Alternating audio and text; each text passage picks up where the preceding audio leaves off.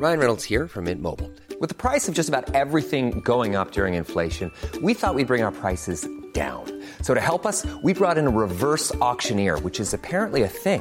Mint Mobile unlimited premium wireless. Ready to get 30, 30, bit to get 30, bit to get 20, 20, 20, bit to get 20, 20, bit to get 15, 15, 15, 15 just 15 bucks a month. So, Give it a try at mintmobile.com slash switch.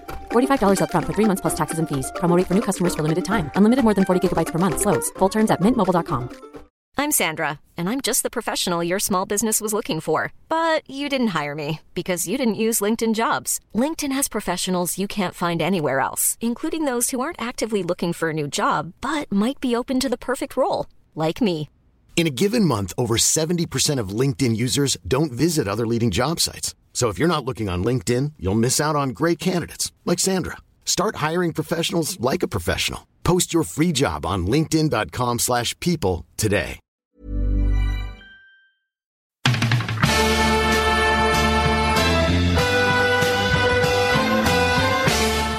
I'm yet. It took me a long time to get here. both players have, have spoken with each other and uh, um, they regret what happened. They've had a frank discussion with each other and they're, they're, both of them are keen to, to now focus on getting back their county jerseys. that these fellas will get such a shell shock next Saturday evening that we'll put them back in their asses for 10 years. So, lads, on, on Saturday, I was unbelievably enthusiastic about Gaelic football. I watched Kerry put on a masterclass, incredible uh, forward play, incredible kick passing, and the kick passing was something that stood out um, to me because, like, Kerry went to the dark side last year, as as we know, and uh, it didn't work out too well for them. Then I turned on Donegal versus Tyrone. Usually a bit of a bore fest, let's be honest. Uh, I'm thinking Collie Cavanagh of the 2016 Ulster final. Uh, like, I mean, it was one of the arm wrestle, I think, is how you describe it.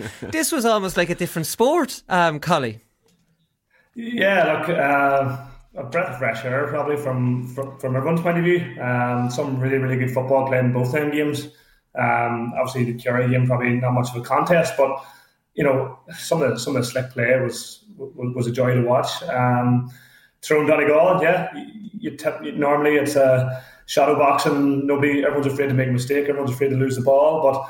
I was pleasantly surprised to see that you know the balls were being moved in sharp. Um, there still was that uh, I suppose wee bit of defensive emphasis on the game, but a lot more positive play from from Tyrone especially. And although it came out the wrong result, um, so it's still it was still nice to see. Well, definitely nice to see. We have to talk about David Clifford before we go anywhere because I usually do performance of the weekend in part three, but we're just going to give it to David Clifford uh, nice and early.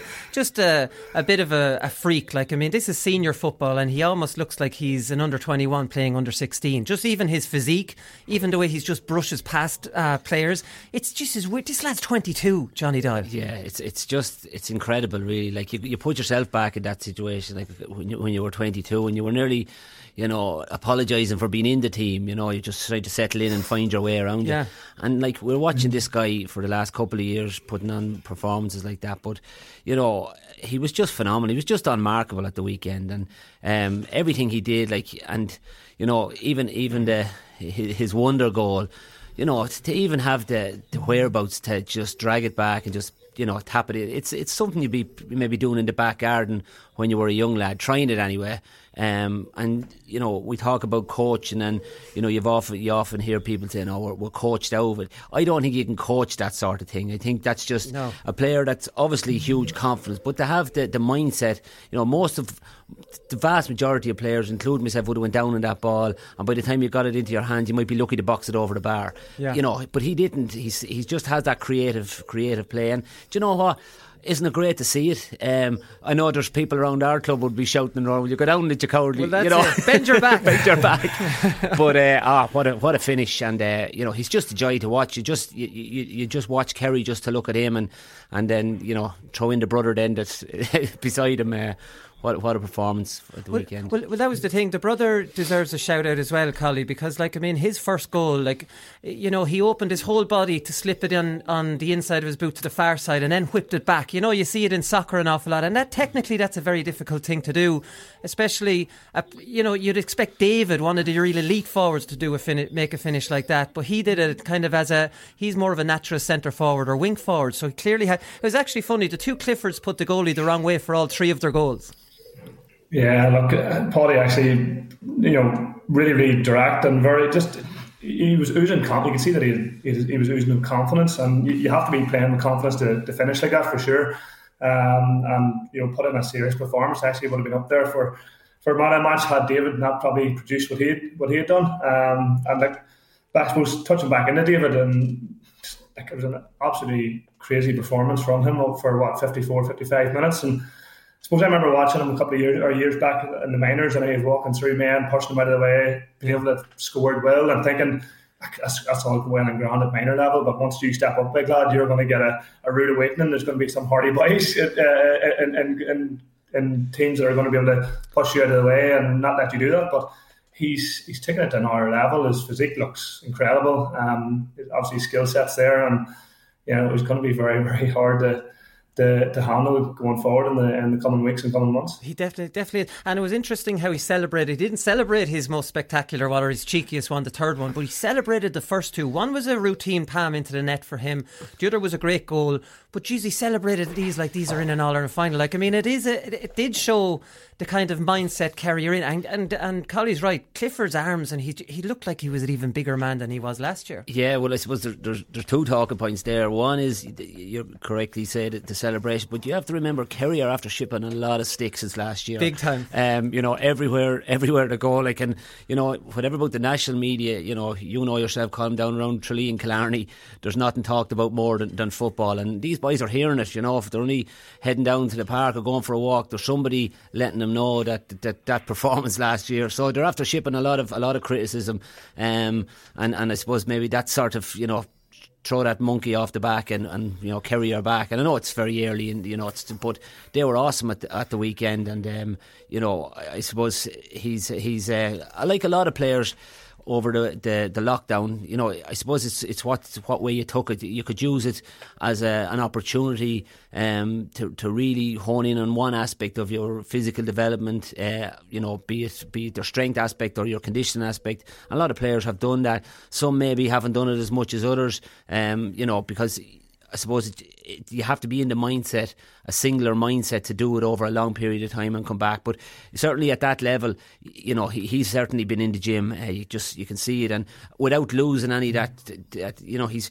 he never looks to be flying, but he's gliding and yeah. he's, he's soloing with the left foot when when able to hold off the man. Next thing he's soloing with the right foot. He's just he, he's he's a, a, beast of a man that just seems to be getting you know you, you, he seems to be at a level, and then he said, "Well, that's him now maxed out." And next thing there's another performance, and um, yeah, he, he's he's the, phenomenal. The big thing, the big thing, the big thing with him is that you're saying Johnny is that he's been, he's obviously been hitting the gym over the period and really got his physique on. And um, I remember standing beside him over the last number of years and thinking he is actually quite a big lad, tall, and you know he seems to have brought that on another level now. But the key from what what I can see is that he's done that, but as you say, retained the skill level. Um, and some guys in football nowadays get too carried away with going to the gym five days a week and not focusing on, on the skill set. And he seems to have got the balance really right there at the moment. Yeah, no, he definitely. I met him before as well, maybe three years ago, back when you were allowed handshake each other. And I remember shaking his hand and. Uh, like his hands are huge, they're yeah. enormous, and he was towering over me. You'll be surprised how big he he actually is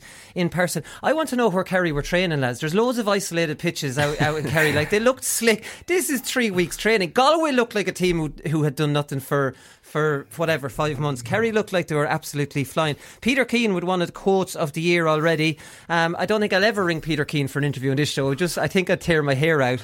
Um, he's just takes Jim Gavin kind of you know brush brushing any kind of uh, spotlight um, off them. He takes it to new levels. He says the result could have gone either way, just as handily. Like, so, I mean, an absolute demolition, demolition job. Uh, but he, I suppose he did say something like smarter than after that. He says, in normal circumstances, we would have had a game like this behind closed doors as a challenge game with another county. And Collie, like we've all been involved in challenge games like that in pre-season, which you know, it, it it could be a hammering, and you think no more of it. But now it's on television, and we're you know the temptation is there to read more into it potentially than than we should.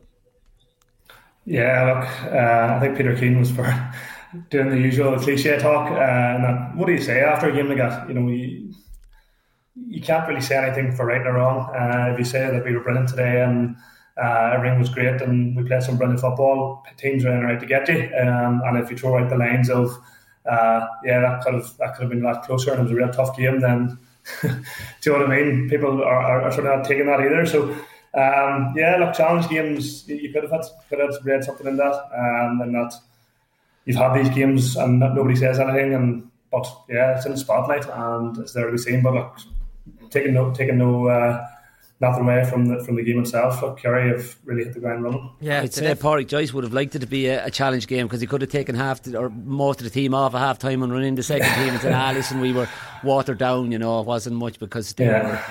They yeah. have a lot of soul searching to do this week. Um, you know, they shipped a serious, serious um, beating at the weekend, and you know, you feel for Pádraig Joyce. Um, you know, it, it it started great for him. Um, and then the lockdown came, and you know couldn't get back to the pitch for the championship. But you were thinking maybe it's just just a, a speed yeah. bump on the road, and um, but yeah, there's a lot of questions to ask of, of that Galway team. Yeah. I'm, I'm sure it's, it's a strange one. It's a strange one because we played obviously one of my last few games in the Tyrone shirt was we played Galway.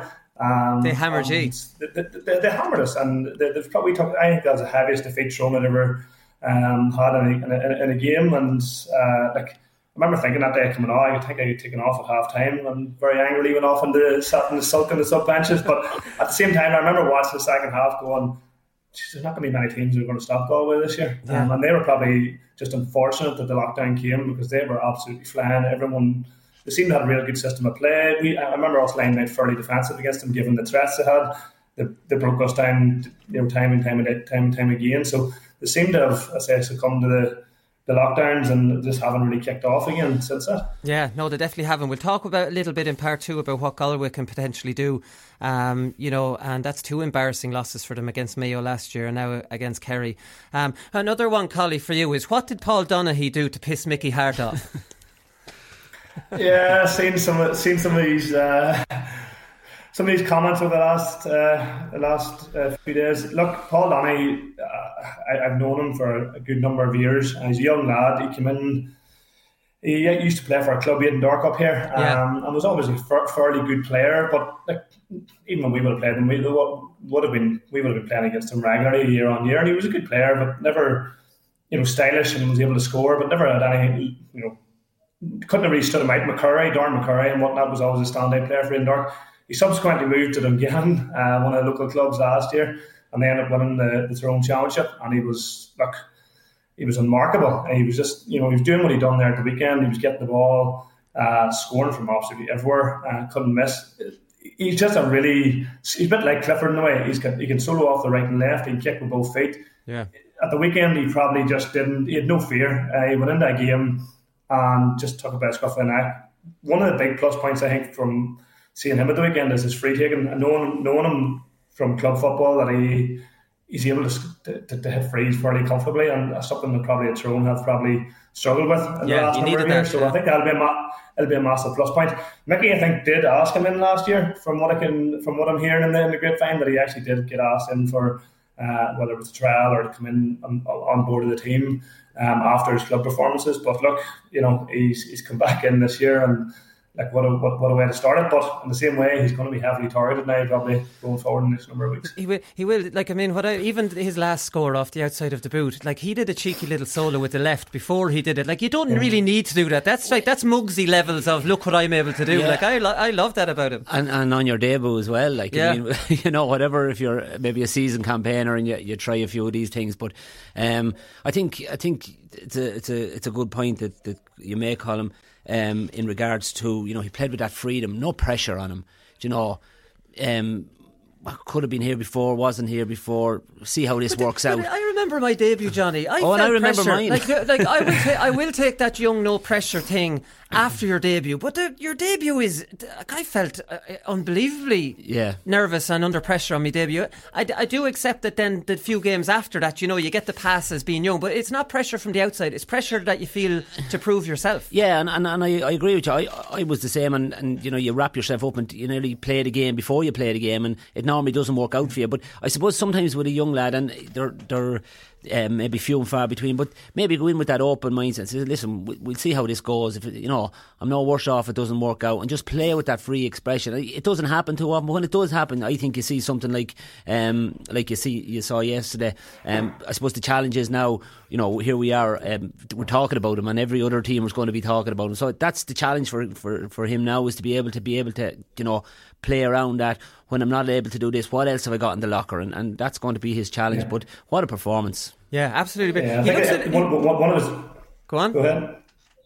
No, I, I, just think one of his one of his big skill set is that he kick with both feet. It's very, he will be very difficult to mark, and that he will be. You can turn on the left and right foot like Clifford and whatnot. These guys and like I think it, you know he will get a bit of attention going forward, but uh, he will be difficult enough to, to, to, handle. I think part of it probably comes from the even possibly the setup too. I've probably said to him, look, go out and express yourself. Don't worry about making mistakes. Go out and have a go. And look, that's you know that that's sometimes just nice in itself to be told. Don't worry about this. You know, giving the ball away. Don't worry about doing making mistakes. Just go and play your football and see where it takes you. And yeah, it looked like he'd been told, he'd been sort of told that at the weekend. It did. It definitely did. He's definitely one. I, I think he he looks a bit like uh, Conor McKenna too. Do they look a little bit similar? Do they have a similarity about them? I am not too sure, but it, it definitely is something like that. Come here. I want to talk about Michael O'Neill sending off lads because, as far as I'm concerned, it was a very harsh sending off. It was a very, it was a, very, it was a warranted first yellow. His second yellow, grand. He swung across um, uh, McHugh and McHugh was going past. Now he didn't get him inside his arms, you know, where you get it in the belly, and that's yeah. really sore. Um, he swung across him. Now, McHugh had been getting dogged the whole day. McHugh was very, very pissed off. He was visibly pissed off that his runs were being blocked. It was Meyler on him. And it looked like Michael O'Neill was over tormenting Mogan and making sure they weren't getting, you know, a head up of steam or whatever. So he got a, a, a warranted first yellow. The second yellow. Now, this is what I. It, it, for me, it wasn't another yellow, but Ryan McHugh stitched him up. Now, do we forgive Ryan McHugh who's getting dogged the whole way? Like Ryan McHugh fell on the ground, and you know the way you kick your leg on the ground like you're in excruciating yeah, pain, and yeah. you know this. Oh, so Ryan McHugh did it. Do you blame Ryan McHugh for doing it, considering he was taking a lot of punishment? Um, no, probably not. Um, now I've never done it myself, by the way. I have. No, I'm not going. oh, so have I. but I suppose, look at uh, um, McHugh was, you know, obviously had a word with the linesman. How long are you going to look at this referee? How long are you going to look yeah. at this? And next thing, a challenge comes across, and I would say he's thinking, "Here, I'm after having a word with you. You need to make a decision." And you know, I, I, I won't sort of blame uh, McHugh for he was going at fairly fair tilt when he got hit, um, but and it did look probably a lot worse than it was yeah. in. I won't use maybe the acrobats that were around it because the two feet went nearly as you know up in the air and it looked worse than it was. I thought at first until I saw it back, I thought it was a closed fist that he was after getting it into the ribs, um, where you'd say, well, look at you know that's you can't do that. But looking at it the second time, it was a bit. But I think that it was more to do with Ryan McHugh. And I, I doubt, you know, McHugh doesn't strike me as the type of player that goes on for any, you know, that jumping around or messing. Or, uh, he's fond of it now. He does take a lot he, of He does, and he does, because I think his game, a, a lot of people, like, you know, when he's driving forward, as we've seen him so often in the past, you know, he gets on the end of ball um, and, and is very effective. And I suppose, you know, you'd be fed up, lads, trying to say, you know, teams are going to say, you stop his run at source. So he's going to go, and every time he's been pushed back, stop. So, yeah. you know, I'd say he was majorly pissed off. Yeah, yeah. Well, that's it. What's, what's your take? Like, I mean, for, even from a Tyrone point of view, McHugh had a chance to get him sent off and he took it, Collie. Do you blame him? No, not at all. Um, and I'm not sure he I don't know, maybe I, have never done in my career where you're deliberately trying to get somebody sent off or by yards and whatnot, but an awful frustrating day from a Ryan McHugh point of view. Um, you know, Conor Meyler has marked him now the last number of years which when we've met Donegal, and I think near enough every time Meyler has nullified him and really put him off his game. And you're probably right, Johnny. He probably was going over and giving off the umpires and linesmen and stuff and referees with how they've been treated and yeah, look, you know, he, he, didn't have an impact in the game that he probably wanted. And when that challenge came in, yeah, it frustrating, went down, um, made a wee bit of a meal of it. I didn't think it was a second yellow when I watched it. I thought it was a fairly soft challenge, and Mike O'Neill was very unlucky to get that second yellow.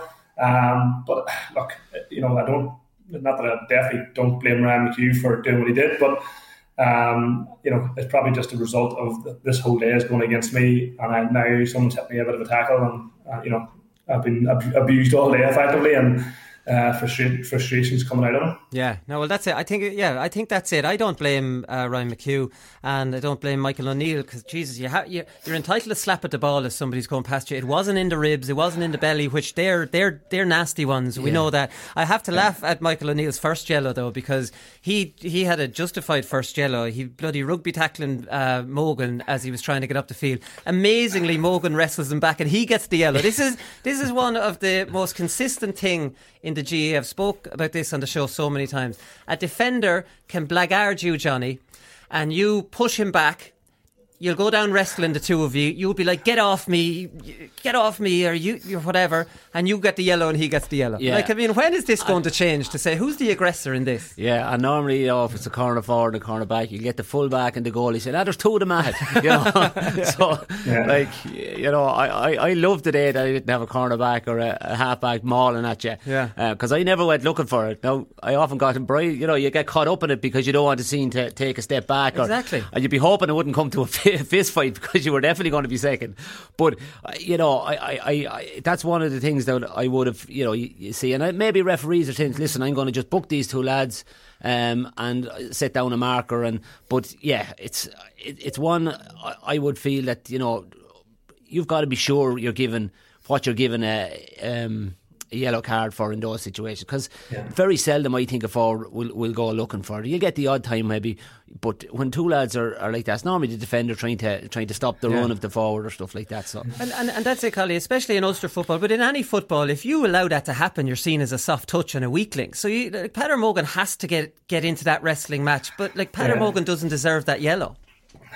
No, I, I think it's a bit of a cop out from the referee. Yeah. Um, you know, in, in a way because there's linesmen, there's umpires seeing it. Uh, the referee sometimes can be can be maybe his head turned the other way and maybe doesn't see it till later on, and then the two guys are embro- embroiled in it. But you're probably right in that he has to identify who's the aggressor, who's actually kicked this off and really went for the other person. The other person ultimately defends himself, um, as you say, can't sort of stand off. And if it, I've seen times where uh, you know the forward maybe just laying on the ground, he's got pushed to the ground, lay there with the defender on top of him, and they get up and get two yellow cards. And you're going, like, what is it? What is the forward getting a yellow card here for? So Yeah. like that's been going on for years. So uh, I think the linesmen umpires need to be a bit cuter in terms of advising the referee on that one to say, look, you know, defender was the aggressor, attacker was defending himself or, what, or whatnot, and try and book that book the aggressor and leave it at that. But that's I said that that's been going on for years and smartly because you know uh, uh, depending on who's got a card at what time and it's ended up with people being been lined and, and, and that as well. So. Uh, something that probably does need address at some point because it happens all the time. Yeah, we'll t- we'll we'll stick on the whole um, rules and referees thing. We'll get this cleared up before we talk about the matches. Like, I mean, this new rule, right? So the penalty for a foul inside the twenty meter line, anywhere inside the twenty meter line, amazingly, um, or the arc. Um, it's on trial for this year. That is the only save. We might only have to put up with this for one year because, like, this this just doesn't work. This was voted in by Congress. Uh, hurling referee Willie Barrett proposed this, and I went to the standing committee on playing rules, and they okayed it. Then it went to Congress. It was voted in by 168 votes to 108. This whole debate was around hurling cynical play, lads, if you remember this, because it was creeping into hurling. Now, hurling people pushed back very, very hard on the black card because they saw how much controversy it caused in Gaelic football. And a compromise that came up was hurling needed to do something, and let's make it a foul inside there or the arc, and we'll kind of clean this thing up with hurling. How it's come to a situation that this has just been pushed into Gaelic football. We had the sin bin, which was an improvement on the black card. It was a deterrent to get to, to cynically foul anywhere because you're you're now putting your team down to 14 men. We didn't need this. We didn't need this uh, rule at all. And we're after seeing examples now all weekend of silly, silly examples of it. Like Fergal Lennon, like I mean on, on Mullen. Was that a, was that a clear goal scoring opportunity? Nonsense. Now a referee, Johnny, a referee has to decide what a clear goal scoring opportunity is. I've played in the forwards for Laois for half my career. I would not be able to tell when a clear goal scoring opportunity for Bernard Brogan or one of the very top forwards is because I wasn't in their class. Uh, how can a, referee who maybe played junior football be able to de- determine when a goal is on and when it's not, and be able to give a penalty? For, you're running in along the feckin' sideline, Johnny. How do you know if there's a goal on? Like, I mean, and you're pulled down. That's just a sin bin and you're off. Yeah. What are they doing messing with giving penalties away for these things for? I, this, I, I, it's hard to know where to start with this. Um, the first thing I have a problem with, but and I'm not the first cousin of a, uh, an idea have I on hurling. I wouldn't even pretend to. But like we're hearing it, oh, we have to clean up our games. Have to clean up. Why? What's wrong with our games? Hurling, you know, is a great game. All right, the, the analysis will get into the detail that I won't understand. But to me, to sit down and watch a good hurling game is great. Our football game, okay, there's little tweaks in that, but we bring in a big this big rule to us. Nobody understands. Everyone's half guessing. Officials are not really sure and it's just a mess. And I guarantee you, this time next week we'll be talking about more incidents. And in fairness to referees, and we can be critical of them, like they've so much to be looking after. Yeah. They've so much to try see. You know, we're after talking the last time about the, looking to see who the aggressor is. Like it's nearly gone to an impossible job for referees. Um, so I, I just don't know where these rules come from. And we have a good game why keep looking to change it all the time? Like, have we gone three consecutive years without a rule change in the last 20? I'd say we'd probably struggle to. Um, and this one probably you know, it's it's the joker in the pack, really, isn't it? it I, I, think it is, and even even the the the the first one, the stack, the Brian Stack um, foul on Paddy Small.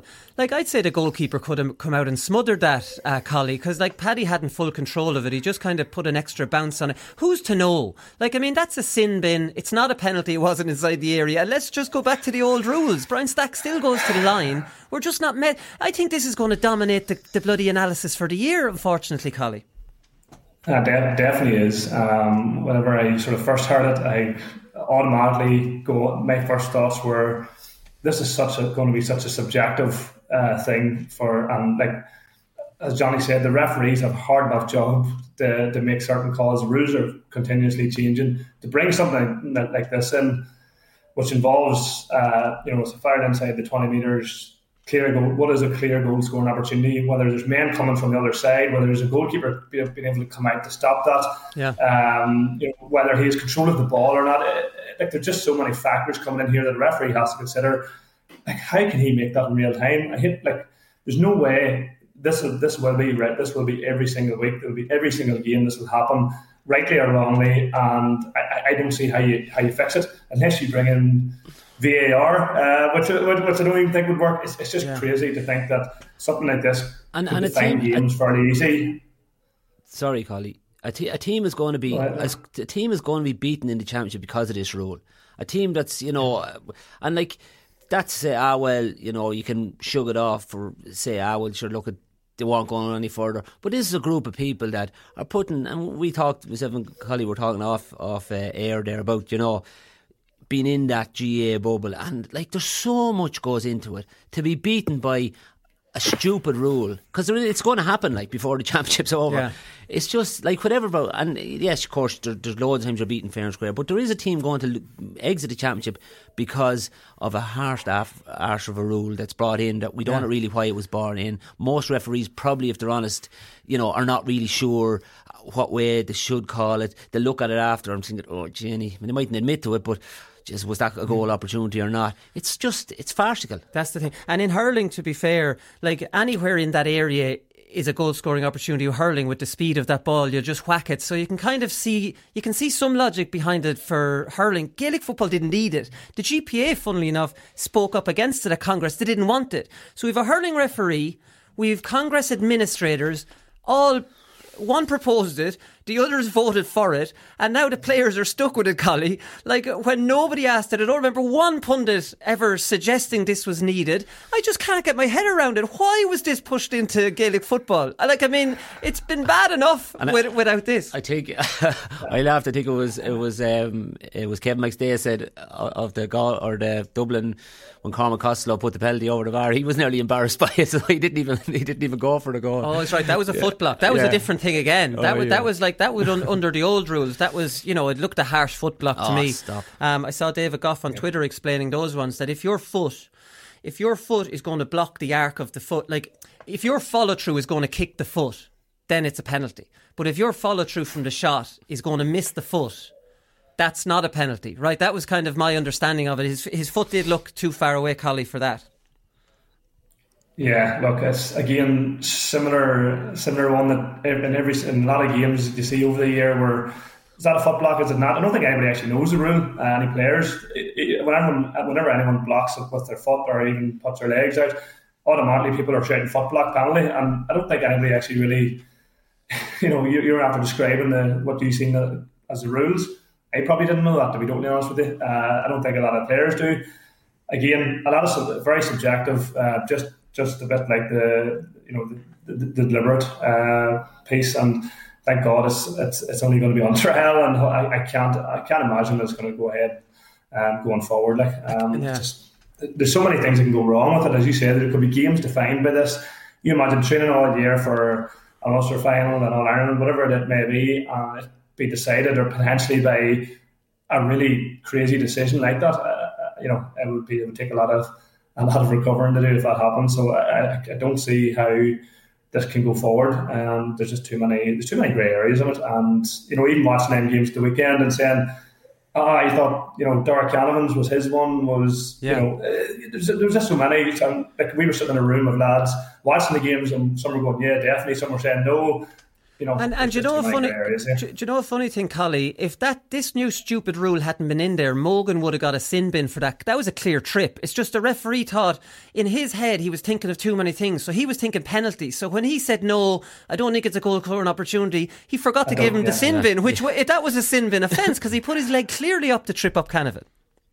Yeah, and look, that's that's that's a, that's a that's a difficult piece for the referees at the moment. There's just so much to deal with, and I don't blame any referee for making a wrong decision or not. Because uh, now, don't get me wrong, if I was playing, I'd probably be giving him a barrage in the ear. But at, at, the same time, there's just there's so many things you have to deal with, and he was probably thinking about the penalty, um, and then just missed it. And then people's, you know, people after the game were able to obviously were able to review things back and say, look, how was that not given? But you know, they just have so much to deal with at the moment, and I, I don't. Uh, you know, I think keeping keeping things as simple as possible. And you know, I say a lot of referees probably haven't played football at the highest level, and again, how how they're able to say, yeah, look, that's definitely a goal or not uh, in terms of the goal scoring opportunity. You know, just doesn't make sense. No, it definitely doesn't. Anyways, listen, I, I, I just it's so uh, we'll go into part two. It's just so disappointing that we fixed the black card thing with the sin bin. It's it's um, a much better deterrent, like I said and there's much less controversy around it, and there's much less analysis. And all all we heard for two years was bloody black card stuff, and then we throw in another one un, unasked for for another. And listen, lads, we could go on the whole show giving out about yeah, this, and, and particularly the fact that we were just like it was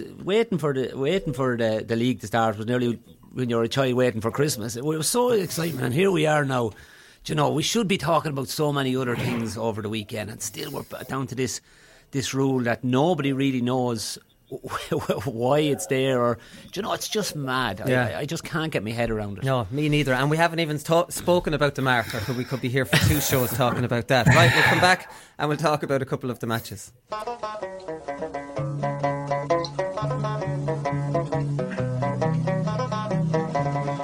Dear, great to finally get to interview you. Oh, really? Yeah. do you, do you, why is it great? Why do you not do many interviews? I don't know, really. Um, I wasn't being asked to do a whole pile. Really? Yeah. Have you ever rang me? And we, I know we spoke about the defensive side of things. If you're coming in and you want to be, if you want to be the Wooly Parkinson and and play for myself, and well, an, an inter-county corner forward isn't just hatching inside either. He's, no, you know, no. unfortunately for you, Wooly, it won't last forever. You can ask ex-players that. You can ask you know that yourself, Wooly. Yeah, um, mine never started at yeah, all. Well, that's, that's neither here nor there. down the rocky road all the way to Dublin Yeah, so Les, we'll touch on Kerry Galway first, and then we'll talk about Tyrone and, and Donegal. Like, I mean, Kerry, for all the talk about their brilliant forward play, uh, Collie, like, I mean, we know how good it was. Even defensively, they looked fairly solid. Like, I mean, you're a good man to talk about this. Jack Barry was was doing that role, you know, that you did did an awful lot, dropping back, helping the defence. And not only did they look like they had loads of forwards left up the field, they also looked, and like the good teams are able to do this really, really well. They look like they have plenty of numbers back in defence, but also also look like they're not actually taking too much away from their forward play. Uh, explain that secret to me. I, I, can't because Tyrone probably didn't get that balance right uh, when I was playing, and it's probably one of the things why Dublin have been so good um, over the years. Um, and Kerry probably at the weekend showed a good example of it. They obviously got an awful lot of flack last year for going into that whole defensive mode and really sucking men back up the pitch. Um, and I, I, did see parts of it at the weekend where Kerry did have plenty of men behind the ball yeah. and were really playing from the halfway. But the, the difference I think that, the, that they were able to achieve at the weekend was the, the new win to get back, the new win to leave men up. They had a balance. They nearly were able to shift it um, in real time. They obviously have, have worked on this type of play, and the only way you can do that is working in training in terms of scenarios, and you know maybe set, maybe maybe they've used the lockdown fairly well in terms of sending out information to players and how, how they want to play. But look, they always seemed you know the game was fairly fairly straightforward from their point of view, and when things are going well, you always you always seem like you, you know you have plenty of players up the pitch, but the, the balance for me was key. Um, that they that they were able to drop back sucked Galway in at times and they still were able to get back at the pitch. And you know obviously using their kick pass and whatnot which I'm sure we'll on to speak about but the balance from from defence to attack really worked well. And that's that's what all teams are probably striving for at this current time and making sure they're not conceding goals and leaking goals at the back but being able to have a presence up front and make sure to get the scores, and that's they did that well. Yeah, and, and the, the, important thing for me is always that when you're leaving forwards up there, like my, for me, four is the magic number if you can at all, because some of them get sucked down following their men. But like Geaney, Spillane, and Clifford never left inside the the 45, right, or even inside the 21 a lot of the time. And then one of Sean O'Shea, um, Paudie Clifford, or Moynihan would be there as as if they turn over the ball, now we have a kick pass on. So we have someone on the half forward line that can get that first ball, and we're always left free. Wherever the Galway players were doing, like we, will talk about that in a minute, was crazy. It was very easy for Kerry. But with two midfielders and two extra forwards back, that's enough, Johnny, really, isn't it? You know, like it's enough to get a turnover. And the great thing is when you get the turnover, then the kick passes on. Let's get it down that field. Let's these four on five, you know, work their magic. Yeah, and I think Kerry went back to being to being Kerry at the weekend. I know I, I listened to, to Paul Kerrigan on, on the show um, last week, and he talked about you know maybe the old Kerry team and the way um, Declan O'Sullivan would have been always a presence on that half forward. And times dropped deep, but would have worked sideline to sideline. So yeah, that, Donncha Walsh. Donncha yeah. Walsh was the other guy he mentioned. Is right. So that that you know, you have to. What I what I feel happens, and I, would be a little bit critical at times when you know, obviously in Kildare, you'd be looking at. We get back, we, you know, you you look to be we are, we are working hard, but you know, we're not working smart. And then you know you, you, get the ball, you maybe turn it over, and if that kick pass, which Kerry are really really good at, that that kick pass to find the man, yeah. and and a lot of the time to carry forward, you know, I always think of forwards, his work should only start when he gets the ball. You know, so you see so many teams. The biggest job is actually they're after making a, a huge lung bursting run. They get maybe down at their knees. Next thing there's a man top. Next thing there's someone else on them. And and by the time they actually they're just fit to hand pass it off. Kerry are able to move that ball really, really slick into their, you know, and they play with it. Whether if if Seánie Shea drops um, drops back, someone else will, will fill that. You know, there was always presence in that, and yeah. Clifford came that little bit um, yeah. bit deeper. You know, linked the full forward line and the half forward line really well and turned on his heel. Like if you look at his goal, he just came, tr- you know, from that centre half forward position with a burst, a huge burst of pace, took the ball and and um, you know finished it brilliantly to the net. So I think they got that really really well. Um, the, the, you know. The, the, the, to me, Kerry played to their strengths at the weekend. Now, where we're where we're Galway, and we'll never know that. And that's not, I suppose, that's not. And Kerry Kerry can't do anything about that. But you know, to put up the score that they did, um, they defended really well. You know, kept kept Galway um, to a, to a low enough score and, and put big scores on the board. They played to their strengths at the way, and that's without Paul Geaney scoring, who's you know on his day a top one of the top class forwards in the country. So you know, at the moment they're, they're in a really good position. They're they're in a really good, a good position, but I suppose not to read too much into it because when they play against Dublin, they won't get that kind of freedom up there next week, Collie. But like I mean, it was funny from Galway, like like Clifford and Moynihan just seemed like there was nobody marking them. So like I would say, fair enough. You want to let them on a little bit, that's fine, but at least cover the full forward line. They were doing neither mark, they were neither going out to mark their men nor were they covering. So they were. It was just bizarre. It was like Galway were drugged or something. Drugged in a bad way. it, it, it, it, definitely was strange. Um, and I suppose when, when Kerry got on top, it, they, they, they, proceeded to put an awful lot of pressure on Galway and even from their kickouts and whatnot. And that's probably probably one of the positives that I've seen from them that whenever they got in front and were sort of put, playing, that, playing that pressure, um, they didn't drop off, they didn't sag back at all, they just kept pressing. And I think a couple of goals maybe came from kickouts from Galway kickouts. And, you know, yeah, the, the, it was fairly fairly impressive to see Galway in that. I, I genuinely don't know whether whether I was trying to work it out. Going, are they actually in a full defensive shape, or they were going to go man to man at certain points here? You know, it, it was very very difficult. Um, they looked like they were just running all over the place, and there was men free. Now, to be fair to Kerry, a, a, lot of a lot of a lot of pieces of play were very impressive, and especially around the, the hard runs coming coming um, from everywhere. So um, Gavin White one time made a run and he was creating. All he was doing it, was moving the Galway defence to create space for the forwards to get you know to, to get into position and whatnot. And that ultimately just left holes absolutely everywhere because Kerry were cutting through them and. You know, it looked. It, that's what made it probably look so easy. And look, why look, look why Clifford and these guys were sort of just topping over points for fun because a lot of the guys were doing an awful lot of work. Um, you know, coming from deep and trying to move the Galway defence. In in it was Johnny Heaney that. Uh, he paid the price. He he got the roasting by Paudie Clifford. I'm fairly sure. It's hard to tell sometimes on television. You'd prefer to be at the at the game. It looks like he got to run around by him. No interest in marking, and it was Gary O'Donnell trying to pick up Moynihan. It just, just, just weren't marking them, and that was it. Like, and they ca- they caused all the damage because they were popping up free. Sean O'Shea popped up free for the Clifford goal. Who was marking him? You know, you had uh, Dylan McHugh in on his debut. Like just looked like the half back line had no interest in marking these three, and these three play made and they made the inside look well. When you're winning uh, in the half forward line, your full forward line is running amok, and that's that's always been the way. Yeah, and, and you, sometimes I think you know.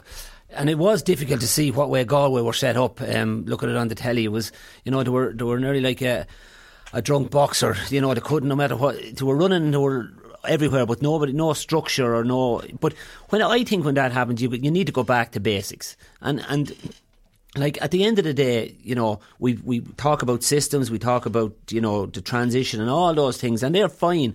But when things are not going well, I think the, fundamentals of the game haven't changed. I've got to say, you know, am I add, what can I do to add positivity to this team? And to me, if I'm a defender, I've got to take responsibility for my man. You know, when you, you nearly have to go back to basics and say, oh, I'm marking Dara Moynihan. Now, it's easier said than done. He's, you know, he's he's a very lively player and he's running the whole time. But I'm gonna I'm gonna nullify this man as, as, much as I can. Now, albeit there's decisions to be made. If he's you know you can't just follow him to the corner back position and leave the defence yeah. behind you. But if he's going down the field, you say right, I'm going to let him down. I'm going to sit here on you know on our own 65, and when he comes, I'm going to have to meet him at some stage. I think Galway were nearly you know everybody was running, but nobody was actually doing anything. Um, and it, that's sometimes, you know, we've all fallen into that trap at times when, when a game is going against you. It's nearly the snowball effect, and, and, and the more you try, the worse you, the worse you get. And I think that's some of the thing that happened to God. But you would imagine players at that caliber would, you know, would have thought about the game. And yes, there was a good bit of inexperience within the Galway setup, but you say, okay, what am I doing here? You know, I'm playing in this position. I'm, I'm we're struggling here defensively. I'm going to take Seánie Shea, and I'm going to stick with him, Sean O'Shea, or Sean O'Shea, and I'm going to stick with him. Um, and, and, at least then I've, I've I've added some positivity towards the thing. And if yeah. enough people do that. Uh, uh, I think the difficulty sometimes is that, and it looked a wee bit like for Galway at the beginning, they were caught between two stools. They were going, right, are we going to man on man with some of these guys? Are we going to just defend at a bunch? You know, and as you say, Johnny, are they picking them up whenever they come into the dangerous areas? I think that sort of that sort of lack of uh, organisation of just what they were doing. You know, uh, you know, if, if, if he was on, if someone was on a man mark Seánie or Sean Shea, that's fine. Um, and then you start man marking, but then it leaves gaps in the in the defence. And again, if everyone's going back into the 65 or 45 and defending, then you know it's just everyone's free. So I think they're really caught between half a halfway house, and that's I think that's what sort of happened. They just some of them didn't know what they were doing. Some of them were man marking. Some of them were just letting boys go. Uh, and then it just result came of holes everywhere. And, yeah. You know, ultimately, uh, but, but some, sometimes I feel like from from a defensive point of view, you know, if you're, you're getting lads back and you can like if we throw up a clip, we can say loads of lads got in Galway lads back, but who's doing what? And there's, you know, you have to take responsibility to say, I've done something here when I've got back. It mightn't be what, what we want, but I've, I've made a contribution, whether it's a case of saying, right, I've took the nearest man to me. And I know that sounds very basic, it's nearly under 14 stuff, but it hasn't changed. Like, the house is on fire and they did nothing. Yeah. At least if they'd said, well, look, we went man to man, we didn't put out the fire, but yeah. at least we tried something. I just think they just let the whole thing go, and in the end, they just give up. Yeah, they did one. They did neither one nor the Absolutely. other, and they, didn't look like they were trying. Now they were a total mess. Um, now they were missing. They're missing Ian Burke and Micheál Daly, who are two of their better forwards. Like I mean, intelligent forwards, and they're gone for the year. So is Varley, um, Tom Flynn, Killy McDaid, and John Daly. They're all three guaranteed starters: one centre back, one wing back, one midfield, and they're gone as well. So they're not at their full strength. But I'd be interested to ask you about this, lads. You you mentioned Collie when they hammered G um, last year. Damien Comer was 11 and Shane Walsh was 14 and Shane Walsh was running a muck back then as a 14 yeah. Comer then as a kind of a battering ram from 11 maybe running up to support but a good physical presence out around the centre half forward position. I don't think it worked the other day. I don't think Comer's a good enough finisher. When he's at 14 he's too tempted to to be trying to finish. And I think Shane Walsh starting in the corner is madness because he came out drifting and now instead of drifting with a full back on him or a centre back on him, he's got a corner back stuck beside him for the whole time. like nobody, you tell me, you start me full forward, I'll do a good job for you because I'm marking a fullback. And let's be honest, fullbacks don't mark you that tightly, Johnny. If you played me corner forward, I was dreadful because you have a specialist corner back. You know, and sometimes you might drift out the field and you say, oh, geez, I'll get a bit of freedom out here. The corner back is following you out there, and suddenly you can't even get a handy hand pass. Yeah, and, and, I think I don't think Galway have the luxury to play those two lads into one line. To be honest with no. you, um, you know, you, you, like they're their big, they're two big players. You know, at the moment, at, from a forward point of view, albeit they bring something, they both and bring something different.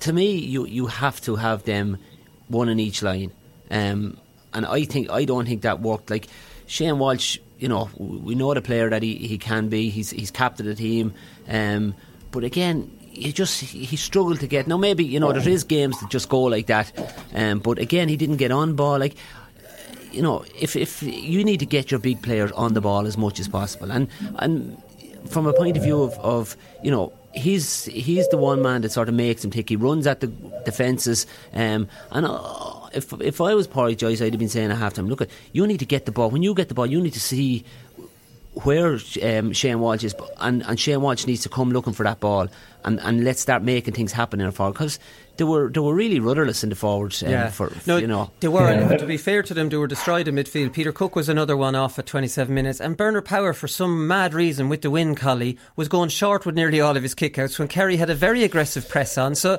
like I mean, in Comer and Walsh's defence and stuff, like I mean, you're being destroyed like that. You're not getting a supply yeah. ball, and you're trying too hard at that stage. Yeah, look, they were living off scraps, and look, I, I, I do think whether they're Johnny's right. You need you need one on each line, and like at the very least, you want Shane Walsh picking up the ball or Comer and a drawn drawn two or three men defenders to because ultimately once they get the ball, people start alarm bells start ringing and team teams defenders and they start running towards them guys to stop them. But ultimately, you need your midfielders, you need your you know the rest of your half forward line or full forward line feeding off that to get scores, and that probably wasn't happening um, at the weekend. So where their best place probably will, you know, we'll find out over the, over the coming weeks, and obviously didn't probably do themselves justice uh, the weekend. But again, um, yeah, look, they were living off, you know, they were living off scraps and Kerry, and their, you know, people talk about Kerry defence, and uh, you know, sort of it hasn't been tested and uh, and whatnot. So it'll be interesting to see um, how how that pans out. But look, I do think them guys will come to come come to the party in the coming weeks. Um, but again, Galway, you know, there's a lot of a lot of soul searching to do over the next uh, you know coming for next week, and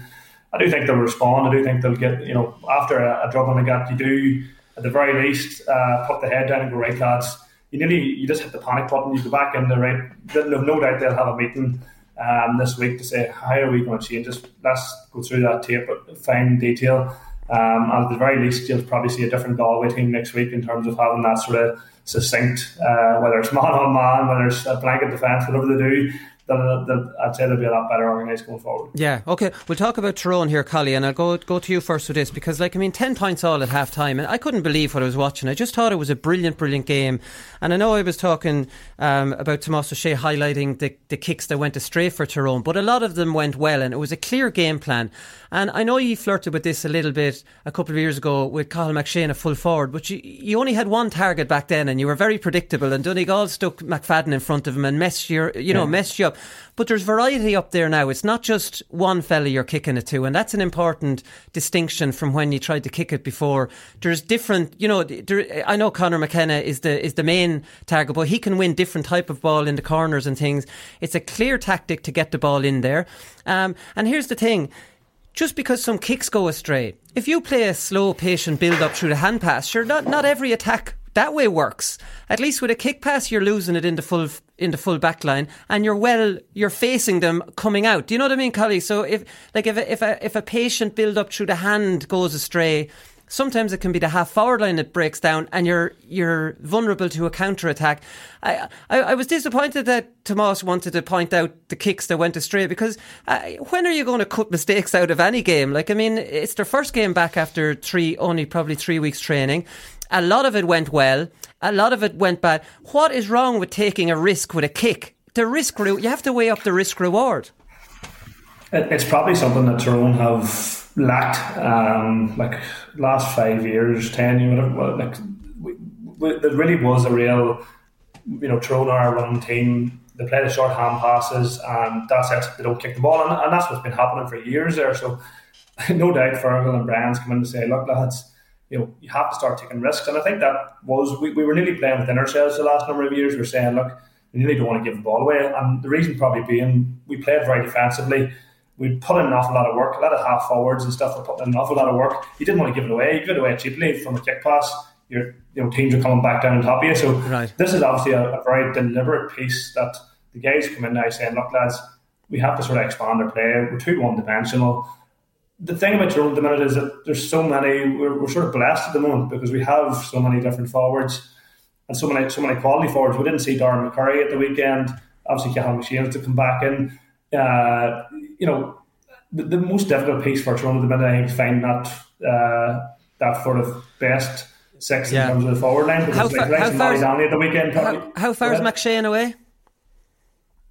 Good question. Um, I met him about a month ago, and he didn't give too much away to say how far he was away. But he, so I, I genuinely, it's because he thinks I'm going to leak it, but I, I, genuinely don't know how far he is away. But uh, look, I, I, do think that we, we're blessed at the moment. Um, we have a lot of inside forwards who can kill the ball. So whether it's McShane, uh, Conor McKenna, whether it's even Mark Bradley, whether it's like even Matty Donnelly, is it like my personal opinion is a brilliant full forward. Uh, you know, we have yeah. guys now that can win the ball. We've plenty of runners uh, in, in, the team as well that can come off. So Tyrone have to try this. Like, at the end of the day, we've done it. We haven't done it for years. We have to start kicking the ball in. Yes, there'll be mistakes. Yes, you'll kick the ball away. There'll be speculative uh, balls going in, and yeah, it's fair enough. You can analyse it to death and say that wasn't good. But how are you going to get better? Um, and how you have to keep hammering at home. And once the big days, I do think you know, it, it, once the big days come and spaces are there and they're used to that kicking environment again, because you've got to remember we've been nearly programmed in a way for years there. Yeah. Playing run, run, run, run, run, and short fist pass, short fist pass. Like it's very difficult to change that mindset and change that, and even with the defensive style, you know, the guys, Brian and Fergal and Peter Donnelly and Joe McGann, they've, they've got a they've got a job in their hands to change that mindset of the players already who've been there for years because you get used to playing a certain way, and sometimes it's fairly difficult to change. Yeah, I remember when Liam Kearns took us over after Mick O'Dwyer, we would have been a, a much more running team under Micko. Not because he told us to play like that. It seemed to be a lot of the te- the players' kind of natural game from the clubs they were with. And Liam Kearns wanted us to go a lot more direct. The lads were wondering like this: what what are we meant to do here? Do we? You know, it took a while before they they yeah. copped onto it. So so it definitely will. With the four forwards I would have for Tyrone is McShane and Donnelly and Connor McHugh and uh, Conor McKenna and. Uh, Paul Donaghy. That's some four forwards to be leaving up there. Your two working lads then. and you know that's a serious four to be to be messing around with, Johnny. Yeah, eh, particularly the, the two boys inside um, who are who are ball winners. You know.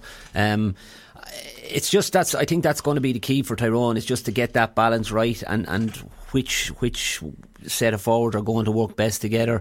Um, because the talent is there, there's no doubt about it. And, and I do agree, you know, it's very easy to, to, to, come in and say we're going to play a different style. But if you're you're nearly programmed, and you know, it just it is going to take time. But it's something that I think the two the two lads to come in, you know, if they believe in it enough, they'll structure the training to, to encourage that um, to be to be a bit more expansive. And I think in time, Tyrone will will reap the rewards of it because you know they have the forwards, they have the ball winners inside, and and to me, that's they're the two key ingredients. And you know, albeit you, you have the likes of Darren McCurry and these these are good finishers um, when when they get the ball um, in front of the goal. So I, I think it's just it's going to be a little bit of patience. Um, you know, we see lots of lots of examples of, of their good long distance pass. We've seen a few go straight, but as you say, that's going to happen.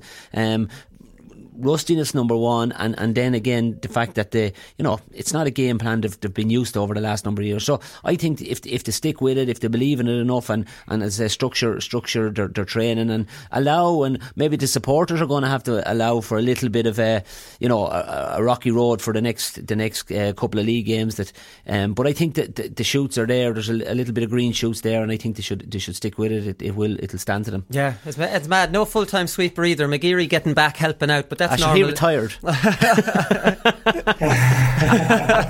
but I, I, I, don't want to talk about the midfield. They probably are a little bit struggling in midfield. Matt, I don't think Maddie's as mobile as he used to be, uh, Collie, and I think maybe the full forward line might might suit him. Kennedy taken off. I, will talk to you about that again because I want to talk to you about Peter Harte. He started centre half back. He looked like he was playing uh, man marking O'Donnell, and it, did he go left half back in the second half? He looked to get a bit more freedom and go forward a, a little bit.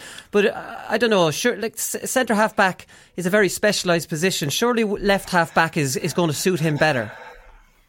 Yeah, possibly. Um, it didn't surprise me actually that, that, that Petey started at six because the theme for the last number of years of Petey is that you know when you give him space uh, and he's you know he's he's got that space, he's able to do a lot of damage. But we, we've had too many games with Petey Harte that he's got a man markers put on him yeah. um, and just nullified him. And he's too he was too important for us for that to happen in games, and it, it was happening. So whenever I seen him starting out at six, I says, you know what, this is not a bad not, not a bad shout because you know he obviously will have his defensive duties, but at the same time it'll give him a bit of freedom to go forward and you know come from, come from deep um, and get on the ball. Now it probably didn't happen as much as he would have liked at the weekend, um, and yeah, possibly you know moving the the left half or right half, wherever he wants to play, could could free him up a wee bit and give him that much freedom. But I think what they're trying to do there is look, this guy's very important to his team. He needs to be on the ball. He needs to be dictating play. Yeah. You know, getting forward, uh, kicking like he's a brilliant kick passer as well. So you know he's looking for them passes inside to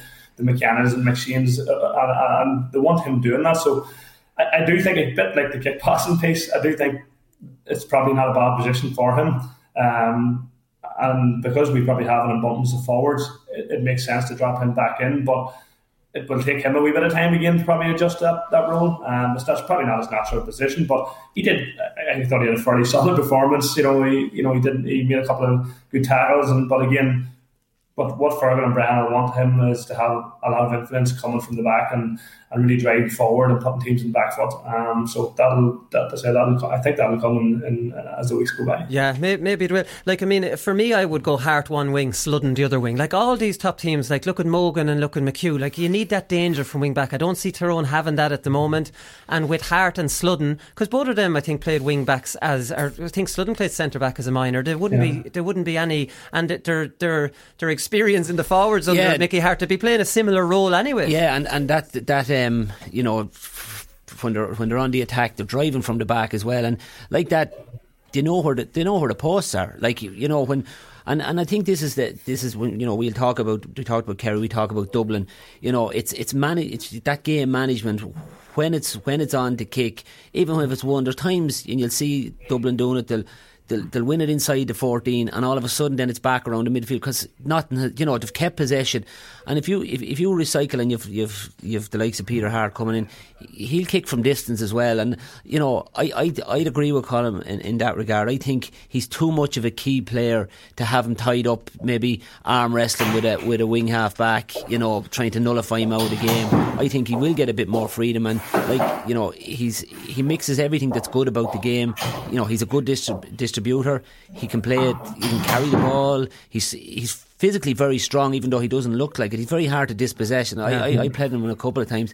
You know, he's and he's he he covers ground. He's he's, he's a pacey player. So, you know, I, I, I certainly think in the half back, And plus, the other side of it is, you know, sometimes when, when a player gets gets a new position, it's nearly breathes life into him again. You know, that's uh, God, and and you've just changed the way you're viewing the game. You're tr- le- looking to learn again, and you can play with that that um, bit of, I suppose, you know, you've re, you nearly re- rejuvenate him and such, and I, I think he'd benefit from that. Yeah, no, I definitely will. Tyrone are definitely interesting to keep our eye on um, over the course of the league because they have plenty of games maybe to get it right before the championship. Um, we'll leave it there, lads, and we'll come back with performance of the weekend.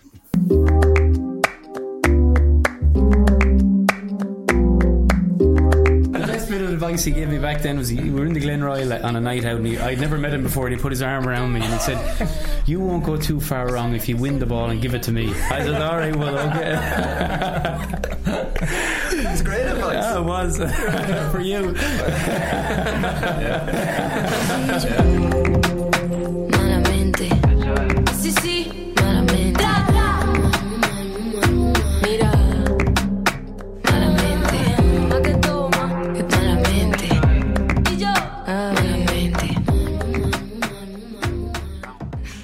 All right, so performance of the weekend. We know David Clifford won, and he just won barely by Paul Donaghy, who impressed everybody. Paul Donaghy's only 21, um, by the way. So listen, really excited um, to see more of him. Michael Murphy, lads, just uh, uh, what can you say about him? 15th season, and what I can't, what I just can't comprehend. Like, there's not much more we can say about Michael Murphy. Like, I mean, he's been doing it for so long. He's a he's he's a complete gentleman. Although he plays on the edge on the field, he's able to get that balance of being a total nice guy, but also an assassin when you get near him on the field with the closed fist. But like, I mean, he's such a big unit, Collie. Right? He's a big man. I'm sure staying in great shape, you know, is more of a struggle for him. He's in his 15th season. He's he's done it all in the game, and this lad is coming back in the very first league game, and he's playing at full forward, doing his job, coming out to midfield, running the show, kicking the last score. Like, I mean, it's a phenomenal kind of uh, example to any player. Michael Murphy is. Yeah, look, there's not much that can be said about uh, Michael Murphy. Like he's he's obviously going to go down as one of the greatest in the game. And what really impressed me at the weekend was when Donegal needed him. Um, you know, Tyrone had kept in touch and were, you know, obviously Tyrone would have set out uh, to really hamper Michael Murphy and Patrick McBrearty and these and Ryan McHughs of this game. And Murphy just seemed whenever the pressure was on, whenever they needed a score, whenever they needed a big lift, uh, or get him, you know, whenever Donegal were struggling at all, he always seemed to be there in the mix, whether it was, you know, linking play, whether it was getting, you know, as you say, the final score and getting other scores. Look, he's a mountain of a man. He takes a serious amount of watching, even with not people going man on man, and that's probably the key thing that how how impressive he actually is. Teams are going out every single day setting up game plans to stop him and going, how are we going to stop him? Are we going to man mark him? Are we going to double team him? Or are we just going to go, uh, you know, like and to be fair, Tyrone have had some joy with him over the years, but ultimately he just keeps coming back every yeah. single time. You know, we think we've worked him out. Um, you know, I remember a couple of years back where we had Paddy Hampsey on him, and he'd done a very good job on him. But in that the same day, maybe myself and a couple of other guys were noted to try and make sure and run into him, and you know, get you know, just try and put him off his game as much as possible. And like that's the type of stuff we were setting up to try and actually, you know, just to, to stifle him because he was that good. And um, but again, at the weekend, again, he was just class, and uh, you know, it pains me to see it, but at the same time, you have to give credit and respect to somebody that you know, has got that hunger every single time he goes out and uh, knows how to lead. And you know, when, when, when the chips are down, he's going to be there and he delivers. So. Um, yeah, like a phenomenal start for him uh, this week. I like that one. Uh, a few of us were detailed to run into him. yeah, ask him how he is. hey, don't, don't get me wrong. Don't get me wrong. You, what you said, he's a very nice guy off the pitch. I fully agree with you. Uh, but on the pitch, he knows how to. He knows Oh, how he to handle does. himself too. Yeah, so he definitely- nothing wrong with that. It's a funny one. Kieran McKeever was on the show here um, before the lockdown, and he said that before McGuinness got his hands on Murphy, you you could rattle Murphy, you could get inside his head. There was a softness about him, he thought, and they used to kind of bully him. And he says when McGuinness came in, he says he tried it one day, and he says let's just say me and uh, w- there was a couple of us holding our jaws on the on the bus on the way home. So uh, Murphy had got that kind of um, edge to his game. In the Dublin uh, uh, Roscommon game, Cormac Costello got one thirteen. Like I mean, how that man we talk about patience is still going. You know, on any other team in Leinster, definitely he'd be the main man.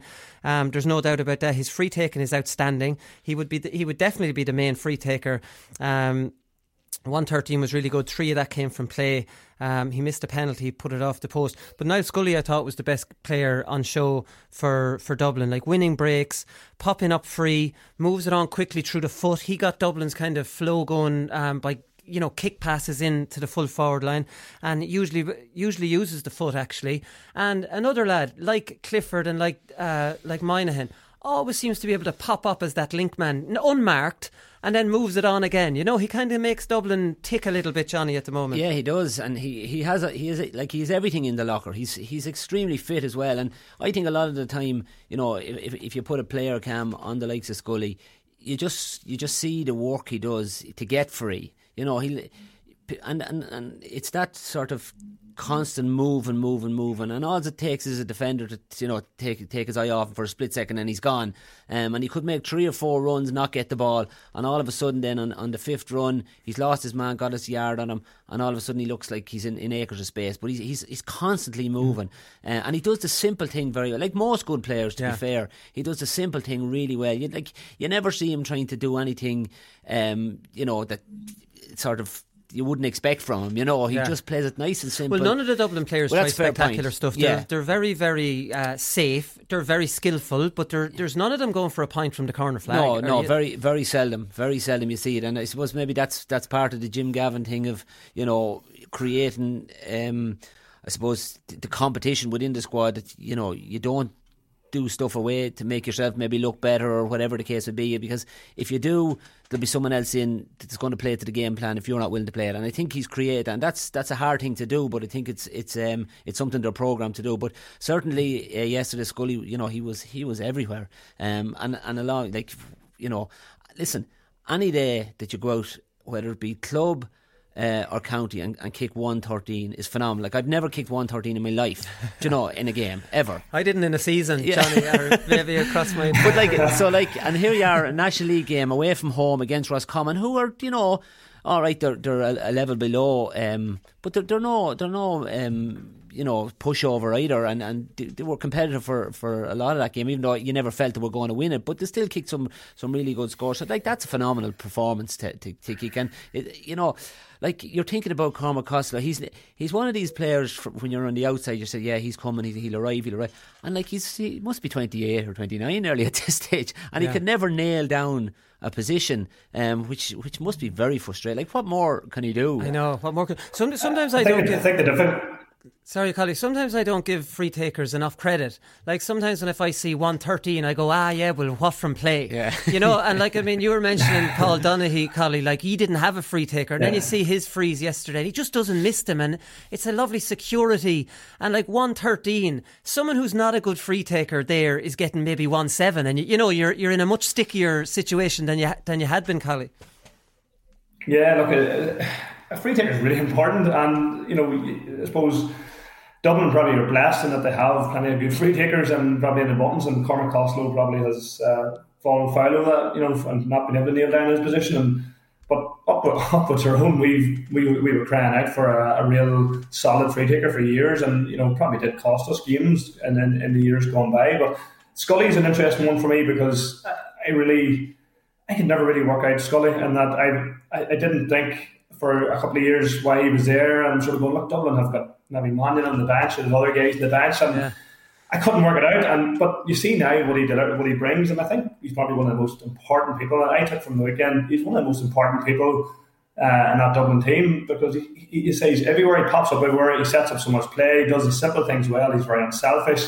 you know, you need a guy like that on your team, um, and you know, you can't all just be all out and out scoring forwards and in a, front front six. You need somebody like Scully to go and get the ball and deliver it and go again and create spaces. And yeah, look, the more I've looked and watched him over the, couple, the last couple of years, especially the weekend as well, he, he just is really, you know, has went up the ranks in my ratings. I just think, you know, this Dublin team, uh, not that they would probably struggle with that, but he, he's such an important player for them. And uh, when he's there, I think they, you know, he just makes things sort of push on and take them. Yeah, and what I really appreciate about Scully is he doesn't seem to like you see Con O'Callaghan, you see a lot of the players, even Clifford, the, the arms are bulging out of their jerseys. Scully doesn't look like he does any weights at all, doesn't he? That like No, I mean, he just he keeps his slim Yeah. uh, physique, and I you think know he's wearing a large jersey. The rest of them are me- Yeah, he reminds me of me about 2003 on my strength and conditioning program. But like, I mean, listen, it, it- you don't always, you maybe you don't always need that. Speaking of free takers, Jimmy Hyland, um, he scored a brilliant goal. Oh, what I love about Jimmy Hyland there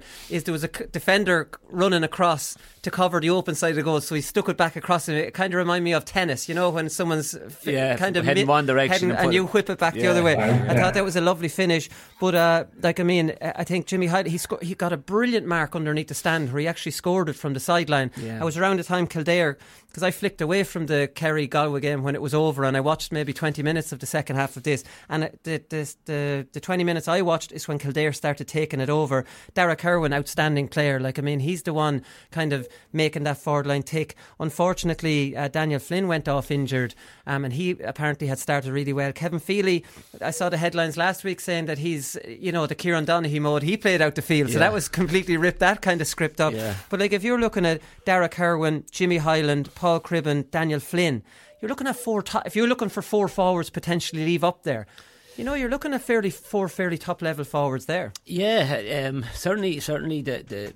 Um, Dara Cowan has been uh, like Dara's only only twenty, and he, he's struggled a little bit with with um, with injury, you know, the last couple of years. But he's come into the team. In fairness, Jack has brought him in, and um, you know, for his debut season last year, he was he was really prominent for Yeah. Kildare, and and you know. Obviously, he's been doing a good bit of work during the during the lockdown. I- He's even he's a big man. Like would be six six one six two. You know, he's a big a big guy, but he looks to have got got stronger. And you know, even what I liked about him, you know, even when the game started, he was just finding his range. He dropped one short, he kicked a couple of wides, but he didn't shy away from it.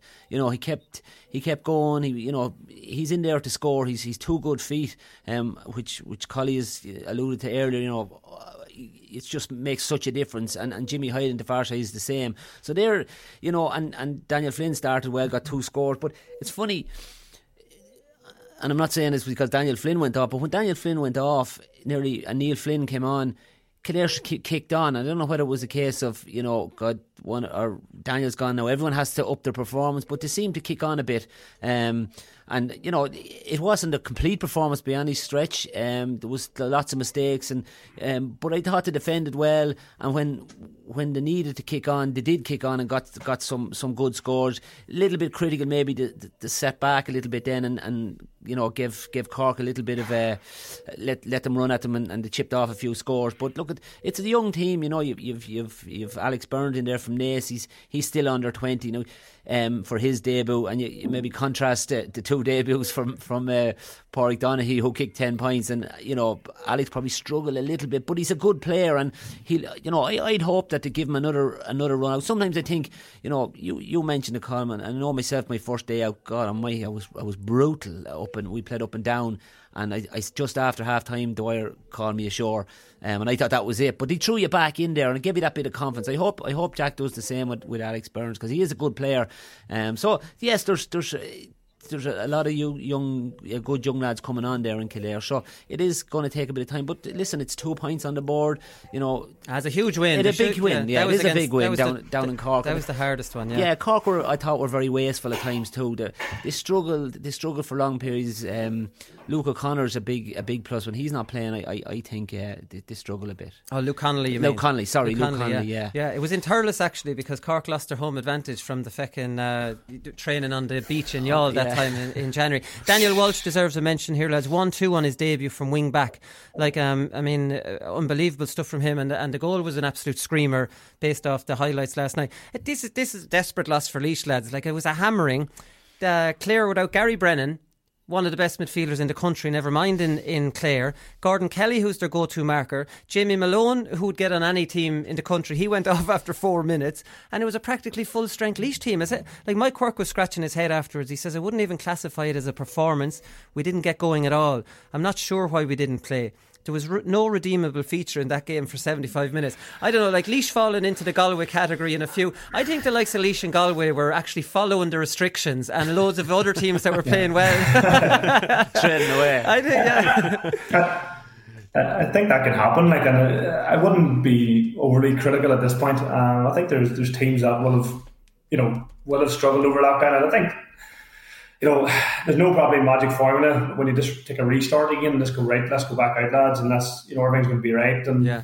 um, especially teams that are integrating new integrating new players and whatnot. So um, it's hard. You probably can't put your finger on it yet. The, the, true test will be how you bounce back. But like Galway, you know, how do you set up for next week and the week after? And ultimately, that's that's what teams are going to be doing. They're really planning for you know where are we going to go here um, for for the summer. So.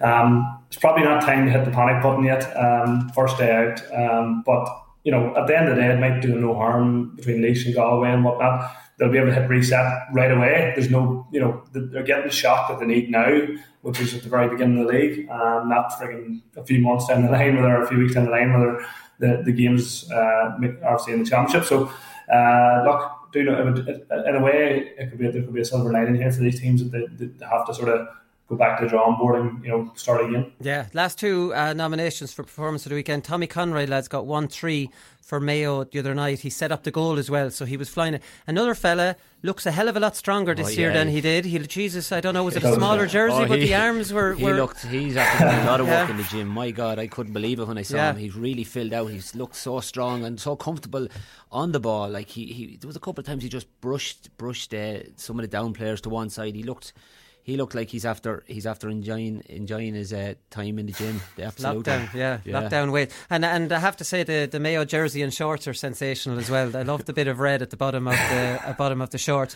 Last one is Sean Quigley. Lad scored nine points. Kieran Corrigan got four from play. Uh, Cavan were beaten. Um, and Fermanagh were missing Ryan Jones, Conall Jones. Jesus, they're their, that's their midfielder, midfielder full forward. Tomas Corrigan, their corner yeah. forward. Like all starters, Rory Corrigan, Che Cullen, Lee Cullen, all missing, beat the Ulster finalists. But get this stat before we leave here, Collie. Cavan have been drawn at home in the first round of the NFL three times this century. Out, they've been away from home 18 times out of 21, and I think they've lost 16. They've lost 16 of those games, or they've only won five of those games. I think there was a few draws. I don't know. Like, I mean, what's conspiring against Cavan here in the National League?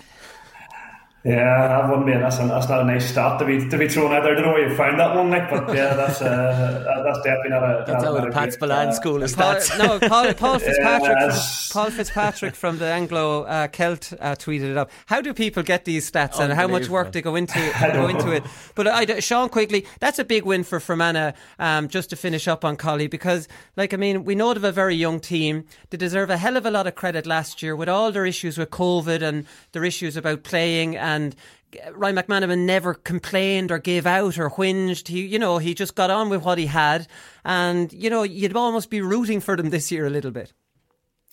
Yeah, look, absolutely. I suppose everyone, would have been in that game, obviously, are real underdogs, um, and obviously Calvin the Ulster Championship last year, and would have expected a Cavan win, but look, and with Fermanagh, I'm missing a lot of a lot of their key key men over the last number of years. Um, but look credit uh, Sean Quigley as a, as a massive player for them. When he's on, whenever he's playing, whenever he's in fair like that, you know, there's no stopping him. Um, so, look, fantastic to see that. And say Cavan probably will be scratching their heads a bit like Laois and Galway as well. Probably going, we were fully expected to come and take that. Uh, and to win that game, but um, yeah, look, credit for for Fermanagh. That, you know, definitely definitely a good start to, to the league campaign. Yeah, it definitely was. Right, listen, performance of the weekend. We already said that's going to uh, David Clifford. Um, so that's it. Congratulations to him. We've run out of time, boys, because I have a hurling show to do. So thanks very much to the two of you, and we'll be back on Thursday, and we'll talk to you all then. Good luck.